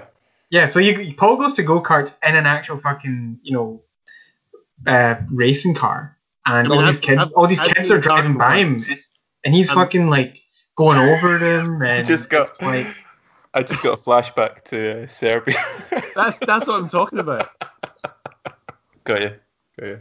Obviously, I'm part of the playtesting team right now, so I've seen the book in its entirety, and without going into details, I would say that the book is definitely in a very strong position in terms of how the feedback has gone so far. I think most of the people on the team feel like it's quite a strong book. They have dialed back certain things, I would say. So I wouldn't get too worried that it's going to be exactly as what they've said right now because they always caveat that with the spoilers that they're not necessarily set in stone. But I would agree. I don't understand some of the decisions that they're making. I mean, there was obviously Warriors was a roller coaster in terms of the release and what it is now. But if you look at Warriors and you look at Demons, I was going to say this. Yeah, I was going to say this. I think. Um, like I, th- I think that the the army that was before those books is still there. It's still, you know, all the units are recognizable. It still plays like that army. I feel that they're they're trying to change the wheel too much. Reinvent the wheel with it's just like needless. So how did how did DE do so fairly well? Because that's all. Because that came out after ID, right? And it's kind of Yeah. You know how did how did they hit it so? I mean, Sounds like- ultimately, the book it comes down to the team that's working on the book. because they're the one making the decisions. So it depends on what their vision is for the book and how they want to try and design it and implement what feedback they're getting from other teams like backgrounds and rules teams and how they envisage bringing the the, the, the kind of um, the guidelines and what the, the goal is for the army because I mean you could you could give those same guidelines to three different teams and each team would come up with a different book. It just comes down to that, really. I think. When is the uh, Vermin Swarm book due for release, roughly? I don't think they've given a date. I've not seen a date being given. I think it will be sooner rather than later. Put it that way. I don't think it's far away at all. They've seemed to have spoiled quite a lot. They've released quite a lot of different things from the book, and my impression, based on previous books and like the kind of timeline that they've gone gone through, I think the Vermin Swarm book isn't far away from being released for the public playtest. Mm. From what I heard, it just seemed a bit like a bit mad. What was in the spoilers? You know, just how how how far this thing can like charge. You know, Oh, you're talking about the the go the big karts? The go karts and stuff. It's just like what's what is that? I mean, on the one hand, I get it. You know, it's your lab opportunity to get something unique, right? I get that, but it's also just that way where it's like, right, but if it if it's not already like really traceable in what's already there, um, I mean, how does it differ from, for example, from like the current Doom wheel? Well, so the, guys- the the the go kart entry specifically is different. Hmm. Yeah, they've released the they spoiled the new Doom Wheel as well. Yeah, so they've they've released s- three spoil well more than three, but three specific 11, spoilers which yeah. are all chariots. Ah, So you've got the Doomspark devices, the Dreadnought chariots, and the the Earthbreaker. ah, So the the go karts are the Dreadmill chariots. I think that's what they're they're called. And Mhm. the Doomspark device, that's the current Doom wheel. So it basically does like a aura range damage, yeah, yeah, okay. um, which they can overcharge and stuff like that. And then the the other one is like a basically a steam tank, hmm um, and not as good. It's not as good. It's Res five, worse armor, less wounds, but it's Um, but it does have ambush. So do you think the biggest the biggest issue is like one of the issues that I could surmise from ID is like, you know, you sometimes see the phrase like Space Marines, um, like the Ninth Age Space Marines, like they're kind of, but they're a bit better than that because they're kind of good at everything that they shouldn't be able to be good at. Is one of the issues that I, I see often often said. Um, and is it just that way that like everything's kind of just becoming like I don't know, like too good. Like you know, there's no obvious kind of detriment to what people have. There's no kind of obvious like having something that they shouldn't have. I guess is what I'm saying. Where it's like again, and it, it goes back to those guideline things where it just seems so frequently that like rules bloat was definitely a problem with ID when the book came out, and I think that was something Yeah. that they tried to remove over subsequent uh, Mhm. iterations. I don't know how successful they've been with that because the book still seems like super strong, but certainly I, I think I know what you mean in terms of in a, in an effort to try and make it unique and cool. They're making things needlessly too powerful by giving them too much stuff, and so the book becomes impossible to balance. And it's almost like they've designed themselves into like a dead end. hmm. And to kind of override that, you almost need to like take whole things out the book and start again. So I kind of, I think I know where you're coming from. But I mean, in the past, like certainly when things have come out, people have criticized them for be, they're being bland. I mean, that was a big criticism Sure. of the Warrior book when it came out at first, was that it was bland. yeah, but that's, and that's the thing though, right? It's like because now you look at Warriors and it's like nobody really like this is the thing, right? I'm gonna let you guys and our listeners into like a little uh, meme meme uh the workings of memes, right? See when I go on the forum, right? Are you about to, I- to give the, the listeners a look behind the curtain? A look Here, behind Michael, the are you wanting to do this? Hmm, I'm not gonna do anything bad, I don't think. Um, all I was gonna say was, I'm like, not insinuating that you're going to flash people somehow over a podcast. Hey. Oh my god. Um, sorry, just some cancel. Yeah, you go on the forum, right? And I just see people complaining about ID, and I see uh some people, you know, non-staff and staff being like really angry, and it's like, what the fuck is going on, right? And it's still going on. And it's kind of funny when you're making a meme because it's like you go on and you're like, right, what can I make a meme about? And it's like, okay, this is still going on, right? like it is, it's mad because it's been like it's been like so long, right? But then you look at these other books, and no matter when a lab is released, right? As soon as it's released, there's going to be like a pushback because stuff is different, right? And people, Yeah. you know, it's not it's not the same as what it was. It's a human reaction. Like I get it, right? It happened with Warriors, right? It happened with Demons, happened with DE, whatever, right? But the thing is, like, I don't hear anyone complaining about the Warriors book, like really, with any intensity. What, just now you mean? Yeah, like not There's really. nothing wrong with the Warrior book just now. The Yeah. problem was when it was released. Exactly, but that's my point though. Fix. But that's my point though, and it's like it's like it's just it just never seems ending with ID, for example. And when then was you've got the book, ID book released? I can't remember. Over a year ago. Okay. it even has to be over a DE, year ago, right? even DE, Yeah. DE, I don't see as much hate for, and that's like fucking much more recent. I think conceptually the D book is just better though in terms of I think I think there's still issues with it, but Sure, as there would be, as there would be, right? Well, but it's not that- like the it's not the same like memeable level where it's like I mean I don't need to make a meme of the meme because it is a meme. It's like how is this still going on? Like, but basically the the eye the, the iPad behind the curtain is just like it's just funny to me whenever I go on because I don't really have any. I'm not fuck. I don't know anything about it. I, you know I'm a fucking idiot, right?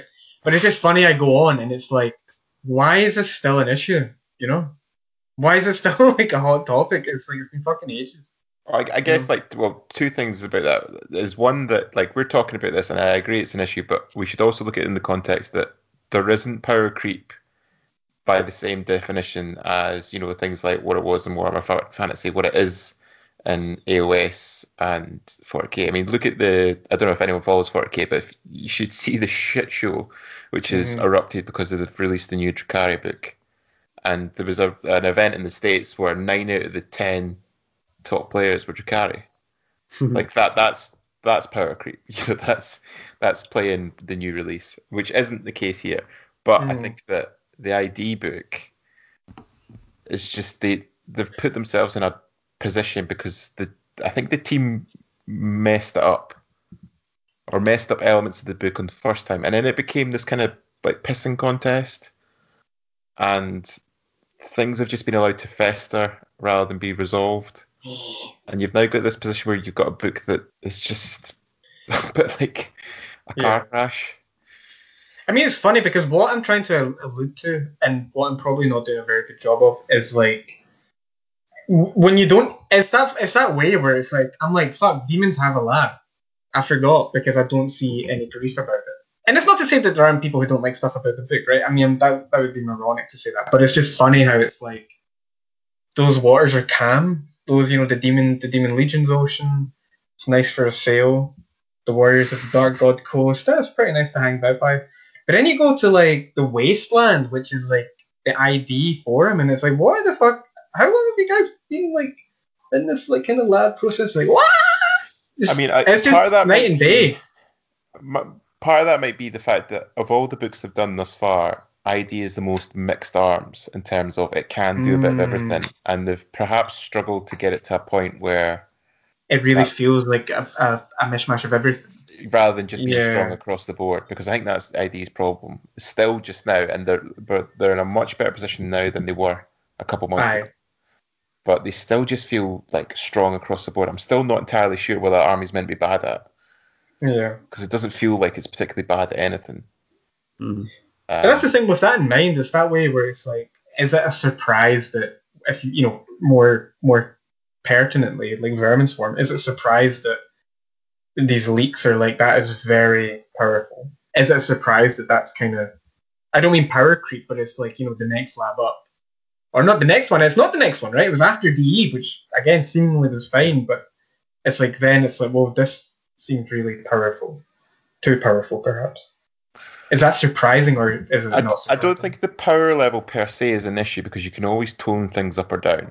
But I think the problem is is that uh, with ID they kind of pushed themselves in a corner because there was just so much complexity in the book. And from what I've seen from Vermin in terms of the spoilers, there seems to be that level Mm. of just rules bloat and complexity that's just not needed.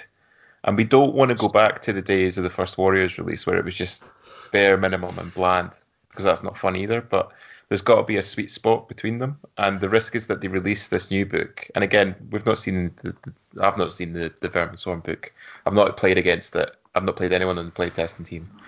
But Me what neither. on the on the forum is that they, they they kind of release this book, and it's so convoluted and bloated that it then becomes quite difficult to tweak. Yeah, yeah. Does that make sense? Yeah, yeah, yeah. Yeah, no, I think that's a fair criticism. But I guess we'll just need to wait and see, You right? wait and see. Yeah. Yeah. I wonder how they're going to make Saurians complicated. You know, maybe it, maybe it will be like a poetry competition between between the Caimans. It's like you're shaken for five turns. I mean, just like don't. I think they're guilty of overthinking things. For It's all about the flavour. Again, just keep it cool. Keep it simple. Keep it cool. Make And folk- Caimans big buy it. Guys with muscles and big guns, big weapons, and uh, we're good. We're good. Well, thing, things like the D, like when they when they made everything plus one wound in the first round, that was a radical change, but it was simple and it was cool. Like you don't need a law degree to understand what that rule is. That's the level they should be. Well, I feel anyway. If condition one of section 5.8 is met, then proceed to page 69. Oh, okay. But Oh, I can't charge you because it says. anyway, how's your hobby going, Michael? My hobby is going uh, good. I've had a couple of troughs, but um, I'm steadily going up a peak at the moment. I was saying to Paul earlier, I often check in with Paul regarding hobby progress. Um, we keep each other motivated, I would say. Like I don't have a lot to show what I've been doing. Well, Laura's in the way. But Mm. not for much longer. Um, what was I going to say? The last, I mean, God, it's only, it's only May 12th. Okay, so we've had about a week and a bit um, of May. And I have actually been quite busy for the last two weeks, so even at the end of um, April. But there's not really much to show for it, right? Because, and here's why. So, what I've been doing, just to give an update of what my hobby is, of what my hobby's been doing, I have a lot of metal miniatures. Most of my empire is metal, right? So it's fucking mistake, kids. Don't buy, don't buy fucking metal empire stuff. It's fucking. For example, I have a I have a really awesome unit of knights. 18 knights, they're all metal. The horses are solid fucking metal, right? You try and move this on the board, and like it, you it, you just can't move it. It's fucking so Yeah. it's so hard. And they've seen it, right? Try and go on 2D terrain, and it's like making you hold the terrain so I don't fucking move it while I'm trying to move this like 10 kilo block. So what I've been doing is so I've had so some metal's already painted, um, as in all stages. So even varnished, right? And it's still chips. So you go to an event, you come back, and like a guy's face is gone, parts of like the uniform is gone, and the reason is because when I first bought metal miniatures, I didn't wash them. I didn't think you had to wash them, right? Because I'm coming from you know Games Workshop metals when I was a kid, and it's like, oh, you can just build it and paint it. It's kind of fine, and the paint stick's fine and whatever. But then you know you you start buying from other companies, and they still have more of a release agent on it, which you know once you, you're getting to those stages becomes non-trivial because the paint will just come off very easily. So what I've been doing is I've been prepping quite a lot of miniatures, maybe like 40 miniatures to be spray painted outside when the the weather's better. So what I've been doing is washing them in soapy water. I've then been rebasing them, reapplying magnets, but doing this in a kind of like produ- production line and just getting these guys ready. I also had to go stripping some miniatures who had some paint on them already, but again they were they were so badly chipped. But they were only at like the, the base layer stage. But again, they were just so badly chipped where it's like, well, what is the point of like do you know what I mean? It's like when you're already so close to the start, what's the point in continuing on? Especially Um, the chip, like it's just a nightmare. Well, exactly. So it's like you know, it's like you've got the skin base layer on, but then it's chipped at the cheek and the nose, and it's like, well, am I just going to apply another layer of that, which almost certainly will chip, given that there's no um, undercoat there anymore. So that's been quite time consuming, but it's also like you know, you just need to fucking do it. And I think you know, here we should have much better weather soon. I hope, which would allow for just spraying it, you know, because I also have some spray varnish, which I don't really want to use inside. But I was reading about if you're using contrast on metals, for example, or even just normal paint, if you done once you've done your undercoats, to then give it a little bit of varnish, just to try and seal in that um, undercoat, and then you oh, know, really? And then paint on top of the varnish. yeah, like if you didn't if you've done like one coat of varnish, I read it should be okay. And the other thing for contrast is that like so if you've done a zenithal undercoat, so you do Yeah. like chaos black and then maybe uh, skull white or whatever it's called, and then you do um a gloss varnish. Might not be any difference with a matte varnish, but I read a gloss varnish. You a gloss varnish coat, this actually helps the paint to flow, which is important for like if you were painting with washes or contrast. Right, because you've got some sometimes you've got miniatures which have like very flat surfaces. So you know I've, I've got like a lot of Landsknechts so there's parts of Landsknechts which are very great you know they've got a lot of creases a lot of crests and crevices so you know you don't really need to bother with those but other parts are like really flat legs you know it's like the pajama it's like the pajama leg right and again if you apply the varnish it helps it helps the paint to flow rather than just kind of pull because it hasn't got anywhere to go Got yeah. because it's still flat, right? So this is something I'm wanting to try out, but I'm waiting. I'm really just holding out for the good weather. I'm really holding out for it to be like, I don't know, like at least 15 degrees. So hopefully within the next weeks that will happen. But yeah, as I say, like I've kind of got 40 minutes miniatures pretty much prepped, so rebased, washed, um, and just ready to spray. And then, yeah, as I've alluded to, I'm, I'm going to do them in contrast. I really think contrast looks great with some additional layers and highlights maybe even a few additional washes before that. Yeah, I think it looks pretty stellar. Um, So is this yeah. definitely back on the Empire, putting the goblins away for a little while? Well, you know, um, I've got a couple. I'm going to try and maybe still keep with like doing a couple here there. You know, just have another thing to go back to. You know, um, we've said it before, right? Where it is kind of it is good to have a couple of things to jump between. So I think with that in mind, it's it's good to have them there and you can just jump to them. But even then, like I've got quite a lot of Empire stuff. And I guess we'll come to like upcoming events. Um, so again, like I, my focus will be, I think, really on like on the Empire. Um, I mean, another thing which I guess is kind of funny, like I did try to, and I wonder, I'm actually going to put this out to listeners, if there's anyone who who knows. I was using Dettol to strip metal miniatures, so I stripped maybe like 20 metal miniatures with Dettol, and it was it was totally fine, right? There was no issue getting it off. The undercoat had been brushed on, which I wonder if that was partly why it was so easy to remove.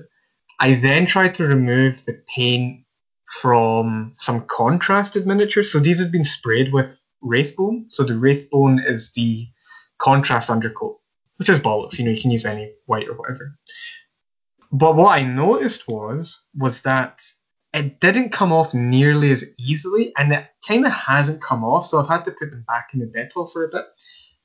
for whatever reason, the undercoat is very like splodgy. It's it really becomes like a goo.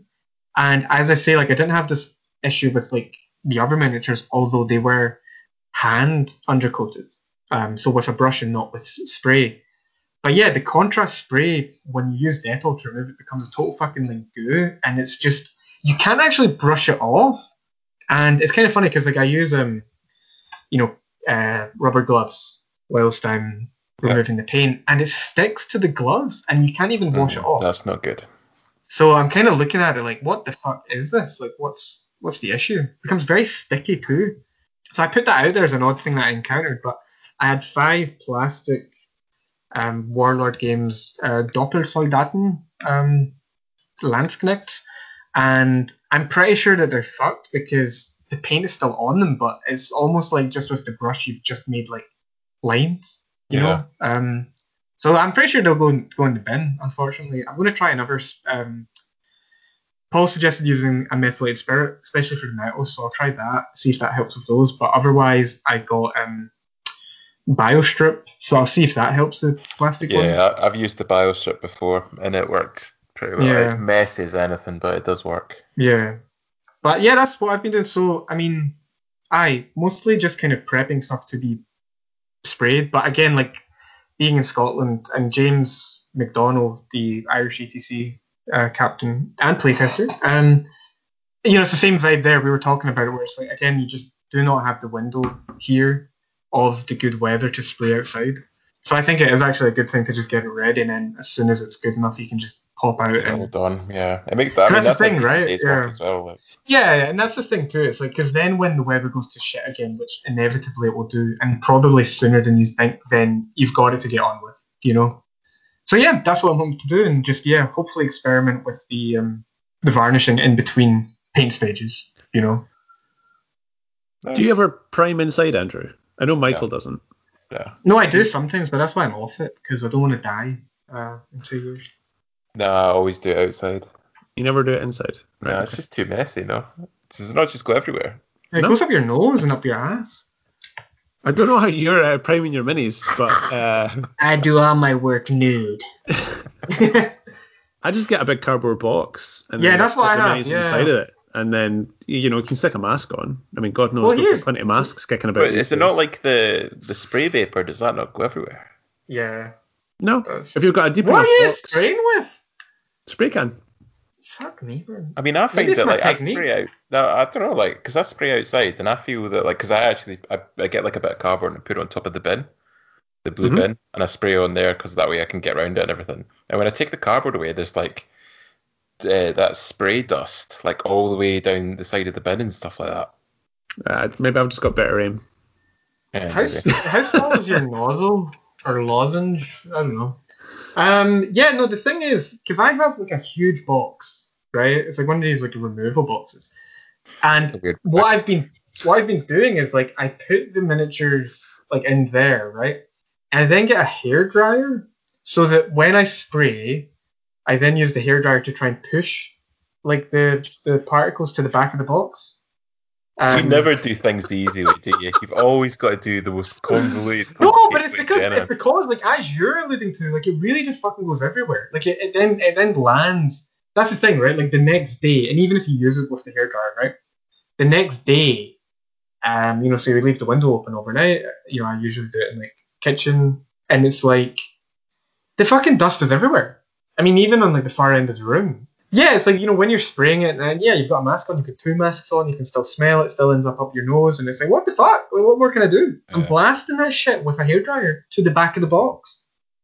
I just don't want to die, you know. Like I just. I know that Martin does all his undercoating now with his airbrush. But I think he's got a fan or an extractor, doesn't he? Uh, he Maybe not. Oh. Live fast, die young, as Martin said. Um, Like a militia. uh, but Paul, you've been doing a lot of hobby. Yeah, get this guy a badge. Getting the ogres cranked out. So got eight bombardiers done. I've got my BSB all base coated and washed, so I just need to do all the highlights. I had to do a big batch of bases again because I ran out, so I've got another stash of them. Um, I've got most of my infantry done now. Like I've got all the tribesmen, the bruisers, uh, 10 Merc Vets, the Bombardier's done, and then I've got the Snow Cow, the Rock Auroch, I've got four Tusker Cav done, and I've got the Shaman done. So I've just been trying to work towards getting what I need for tabletop games. Yeah. Like, I don't have giants, I don't have kin eaters. Like, there's certain things I I am going to do, but I've just tried to prioritize getting Yeah. something that's looks like a decent list that I can play and enjoy. Like the the bombardiers, like uh, four of them were from uh, a carronade a couple of years ago that I bought secondhand. So I had four knocking around anyway that I had to strip. Um, so I just bought another box. So eight bombardiers will probably do me in Nice. those lists. Yeah, nice. Um, How did you strip them? methylated spirit. For plastic, yeah. Yeah, How long did you leave them in the methylated spirit? like 15 minutes. Really? Oh, really? Is that all? Bloody hell. Holy fuck! Like- I mean, we're both surprised. I mean, like, it depends on be how like a day's thick the, the. Well, I did 15 minutes and then with a toothbrush, just. Dude, dude, Brush. dude, what the fuck are you doing? These hobby hacks. You know, you don't get you don't get spray paint anywhere. You can strip minis in 15 minutes. Who are you? What was the chosen one? Are you Well- some kind of god? like the whoever had like primed these fucking minis it, it was actually quite thick. So i did 15 minutes brushed it and got most of it off. But then be, just because of the, the mini like the it was obviously like fully built. And like because of the pose there was a couple of like deep recess areas where like Mm, it was quite hard to get the toothbrush in to like properly like brush out the yeah. old paint. But i mean that's what methylated spirit's for. It's for like eating paint It doesn't damage the plastic. no the plastic was fine Okay. Can you reuse methylated spirits? yeah Can you drink them after you've stripped paint? Uh, I wouldn't advise it, but you can if you want to. Hey, my Friday night soda gents. Um, Um, this is no, hopefully like- educational for other listeners and not just me. But yeah, that's great. no, it's um, I mean, it stinks. It's quite strong. Oh yeah, I mean Dettol fucking stinks, man. Um, but I mean, all these things are harsh chemicals, right? Do you wear I a mean, They're all detergents and shit. Um, for the methylated spirits, no, I just put it somewhere out the way for. I mean, it's only in there like for 15 minutes, and then I'll brush it, and then I'll. Okay. If I need to leave it back in there, I'll put it back in. But then the good thing about it, you can reuse it. Yeah. So um, Okay, I have a question, and I hope this isn't derailing it, but I mean, I, I re- I'm here to learn. Okay, I'm here to widen my knowledge. Okay. Okay, so what I want to ask is, so you have the miniatures in there for 15 minutes, right? And then do you then take them out, put them in another little tub of like warm uh, fairy liquid water, and and use the brush there, or do you brush them in the methylated? So I would just so what I had was just like a sandwich container that I put the methylated spirit Uh-huh. in, and then I put the mini in that and let it like properly like mhm. soak, and then I take it out and then with a toothbrush, just as the mini is after I've taken it out, brush it because I want the Okay. methylated spirit on the the mini while I'm brushing it. Yeah, yeah, yeah. So you have it mm. kind of like dunked as you're brushing it. Not it's not dunked. I've taken it out the box, but it's still Okay. wet. I don't want to. I don't want to take that off while I'm brushing it because I want the methylated spirit to still break down the paint. Yeah, yeah. And Okay. then when I'm happy with it, I mean, if I wasn't happy with it, I would put it back in for another 15 minutes after it's been brushed. Man, I know what I'm doing after this podcast. I'm gonna. It's worth this. trying. I mean, you might find that for whatever reason, what you're doing is is the best method, but I'd give it a go. Like, I mean, you don't need to leave it in there for Yeah. like I hours and might. days. I might not need to um, throw these guys in the bin after all. There you go. They'll be on the eBay store within a week. What, what an educational chap. But like, um, in terms of other hobby, once I get the BSB done, I need to go back and finish the Yetis, just because I've got them at a point where I know that because I'm still working out how to paint them, it's either going to go one or two ways. It's either going to go well and everything's going to be fine, or I'm going to fuck it up and then I'm going to have to strip them and start again.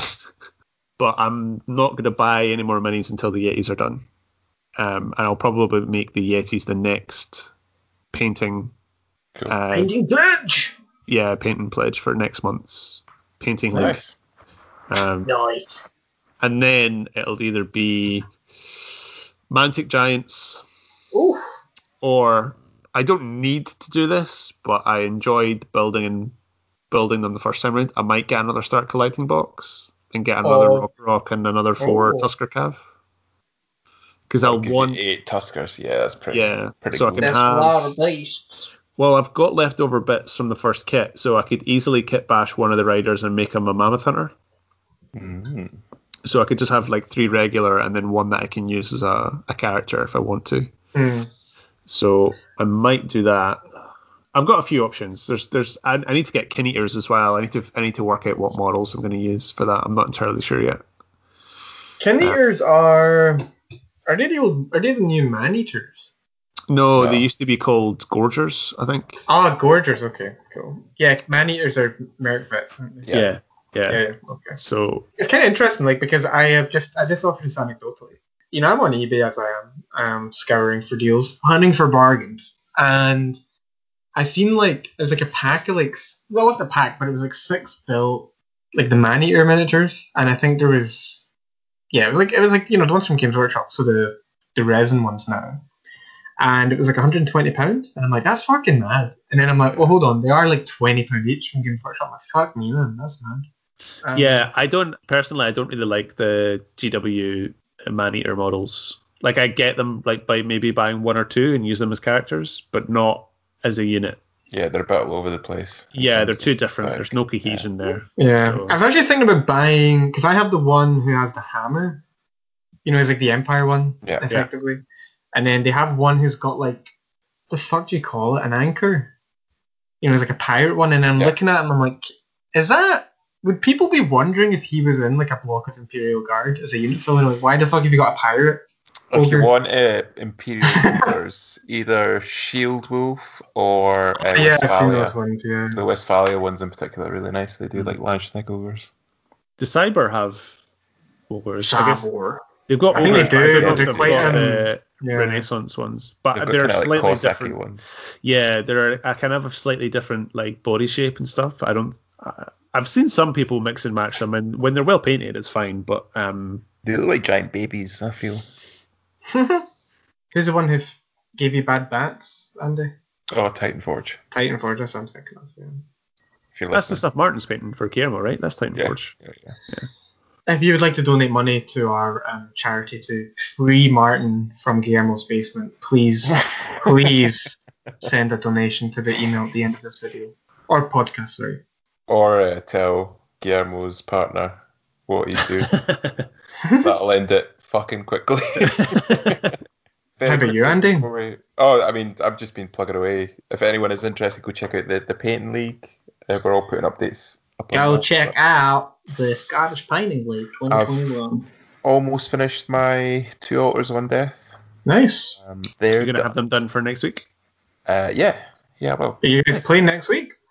uh, well, I think the the consensus is that we might potentially try and get something sorted. Nice. Yeah, I mean, I think people are desperate for. Gagging. I was going to use the word gagging. I thought, oh no, maybe not use that Word. I'll leave that for Michael. Yeah. Uh, yeah, Michael's gonna, Michael's gonna have something to say about that. But I think, um, yeah, I mean, first opportunity to get games in. Maybe not. I don't know if I'd be able to do it during the week, but certainly the following weekend. yeah, yeah. No, they'll they'll be they'll be back soon. But yeah, once um once the altars are done, I'm gonna. I've got a couple of wee bits and pieces for the, the VC that I'll keep on doing, but then I think I'm going to make a start in the terrain. It's finally happening. Oh, the year of it's terrain. finally happening. Holy shit. I mean, you Uh, had done the, you got the the bases and all that, didn't you? Yeah, I ordered them, so they arrived and they look great and they fit perfectly onto the um uh, the map pack terrain. However, what I did realise was so I'd worked out. I've spoken about this before. Like I got the list that the guy Adam posted on the forum where it was like what you need in terms of all the terrain pieces, Mm. and I ordered all the bases and stuff. And then I realised they've just changed all the fucking map packs, Mm. and now there's definitely different compositions. So. If anyone Ah. plays at my house, we're playing with the old map packs. I'm sorry. I mean, it won't Bring the old and better one. It won't matter. It'll be worth it for the for the lovely new 3D yeah, terrain. absolutely. So that that'll be a kind of fun, different project as well. So Yeah, sounds good. Yeah. Um, but very quickly before we wrap up, uh, you guys are having to get stuff sorted because you are away for a very exciting future event. I mean, hopefully, right? Let's. yeah, hopefully, mean- uh, COVID restrictions don't come back to bite us. But um, it's Yeah. booked. It's paid for. So let's hope it goes. yeah, so um, NordCon, which is happening in Oh, sorry. It's October. in. It's in uh, NerdCon. NerdCon. Sure. Nude. Happening in October in Copenhagen, Denmark. So that's going to be very exciting. There's a few of us going to be going over for that. I think it's. Am I right in saying, Michael, it's a 60 man tournament? Um. Yeah, I think so. I think I heard from you it's sixty and space for more if if the demand is there. I read. Yeah, I guess I'll need to wait and see what there, if there's any Yeah, sure, and stuff as sure. well, so but, I I think mean, um yeah, it's part of like a big um yeah, like a big nerd con as you can guess from the name. Um so it's going to be I guess similar to events you guys have been to before like Carronade um you know where there's like a brick and I'm brack expecting it to be a little bit bigger than Carronade. Oh sure, but the but the vibe like you know you've got a board game corner, you've got showcase games, demo games. Yeah, I think like, it is. I think a it bring and Like, sell seen- kind of thing. I've seen pictures from previous years, and it, it does have a bit of a Carronade vibe, but I get the impression that it's probably just a bit bigger. So let's look up NerdCon. The thing is, if you put up NerdCon, something else comes up. Yeah, so if you are interested, because I looked before we came on, so it's the 22nd to the 24th of October. Um, Yes. If anyone wants more details, get in contact with Henry P. Miller because he's kind of pimping it. Um, but Pod, podcast like a motherfucker. put that guy. if you want more details, go to Facebook and look up Nordmarkt No, ra- no. rather than Nordcon because that seems to be the site where all the inf- information is. Um, so you can go and So, yeah.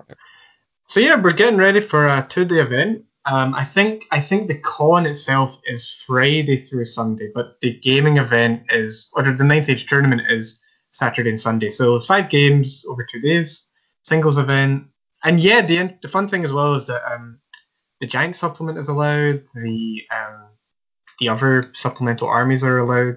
So that's certainly something for me that I'm looking at for my list, which I guess would also be handy regarding traveling because it would be a bit of a smaller army. And given that most of my shit is metal, I do need to watch hand luggage, uh, weights. Um, but yeah, I'm really excited. I'm really, you know, especially after being cooped up for so long, and even just events not being a thing. Like, I mean, I'm I'm shit at the game, but I do I do really love going to events and meeting meeting people you know, meeting people you don't know. Um, so yeah, really excited and just hope that it actually um, actually goes ahead. So fin- fingers crossed. I'm very jealous, and if things do change, uh, I'll try and get there myself, but we'll need to wait and see. But it looks awesome, so please do go check it out uh, if you might be interested in it. I know that we've got a lot of listeners over Viking Way, so uh, I've been actually practicing my uh, Danish. Um, Uh, yeah, do you want to break it out if, the? if any of the listeners could offer me some uh, feedback. So I've been learning the important phrases that I need to do um, for an event, you know. Hvor er toalettet? That's where's the bathroom? And, you know, if I'm out and I'm, you know, meeting single ladies, uh, kommer du här ofta? Do you come here often? Um, which I probably won't use at the NerdCon because, you know, the women Nobody- probably won't yeah. be going there often. I'm putting it Um, out there right now, Michael. If you get lucky, I am more than happy to give you the the apartment for the evening, and I will make myself scarce. For a candle candlelit dinner. She came for the dinner. She just she left with the minis. Yeah, you're gonna come Um, back at like one in the morning. He's just gonna be like chugging one out in the, the living room.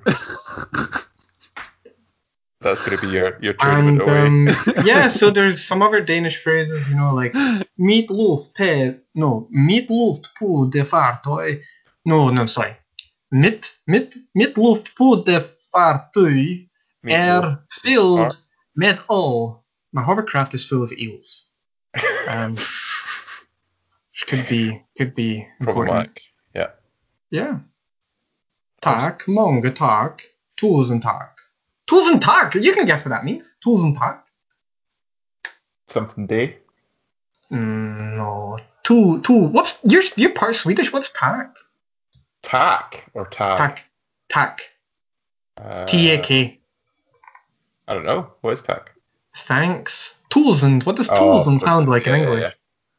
Tusen. Thousand I give. thanks? Yeah, thousand thanks. Unskilled. Un, There's no chance he's getting lucky. No, I mean it's quite. It's actually quite cool to read because it's like, oh, it's kind of. I mean, fortunately, and what I'm banking on is I've been told that most people over there do speak English, so I'm not but then we really speak, worried about the language Scottish, so I'm not. awful. Yeah, I'm not convinced. Rar, That's just dormur speaking the day. Danish there. I think he's just talking like No, but it's actually funny, right? So I'm gonna. I mean, again, maybe there's an maybe there's some listeners who can help us out here, right? But I actually think I could get away speaking German in a Danish accent, and people answering in, in Well, you can definitely pick things out, right? Like both Yeah. German and English. There's like similarities there. Var kommer du? Yeah, okay. Yeah, kommer. Yeah, yes, guys. Yeah, okay. Yeah, I've got yeah. two questions to our audience members, in particular to um, Henry and podcast like a motherfucker. Those guys, right? Um, number one, can I get away speaking German in a Danish accent or generic Scandinavian accent? Two, if I learned Swedish because I have a Swedish audio course, will I get away with Swedish? Um, let us know in the comments below. I mean, historically, the Swedes and the Danes don't get on that much. So I Yeah, no, but it's a it's a talking point, you know. It's um, you presume I speak Swedish. You, you I mean, Swedish is an official language in Finland, for example. Well, that's because it was part of the Swedish Empire. Of course, and and part of the Russian Empire, if you know, man. Um, Controversial. it was during the um, like, I think like 1808 or 1803 or something. Um, yeah, but the whole World War Two thing makes it a bit. oh, I forgot about that. To be honest, I was thinking Napoleonic times. Um, any of our Finnish listeners? I wonder how I could say. There's a really cool Not anymore. Story. There's a really cool story or like like um funny word thing in Finnish. It's the story of Mr. Coco. And and this is an exta- exchange in Finnish. It's like one this guy isn't says going to get us in trouble, is it? No no no. I mean it's it's, it's actually quite cute. Uh, one guy one guy says Coco Coco Coco and then the other guy answers Oh, fuck, I've heard this before. and then the third person's like Coco Coco go go go, and it means like it's like Coco get wood for the fire, and he's like wood for the fire, and then the other guy's like yes yes Coco wood for the fire, and it's like that's a comprehensible. That doesn't sound Exchange? Like real. It's real. Look up look up Mr. Coco Finnish. I think I think I've heard this before. I mean I am a man of the world after all. That's true. If Yeah. you survive that, you can survive anything. If you if you survive that, you can survive NerdCon. So hopefully sign see you up guys now. there. Uh, a massive thank you to Michael for once again joining us and talking shit with us. Hey, you're welcome. Uh, and please do go check out all the people we mentioned. So go check out the of Ages, the uh, Essence of War guys, and Mad At, importantly, Mad Mad At At, YouTube Mad At's channel, YouTube, PTG. Check out PTG. PTG, uh, and importantly, if you are interested, go and check out Nordcon. No. If you want to get in contact with Paul and I, you can do so through a variety of mediums. You can grab us on the forum. I am Lost Cause. Paul is Space Goblin. We are on Twitter. I am MGR Lost Cause. Paul is Space Goblin One. Or you can be more conventional and you can send us an email at scottish9thage at gmail.com. And the last thing for me to do is to thank Paul for putting up with us all. And uh, we will love you and leave you and see you in the next episode. Bye, guys. See you guys.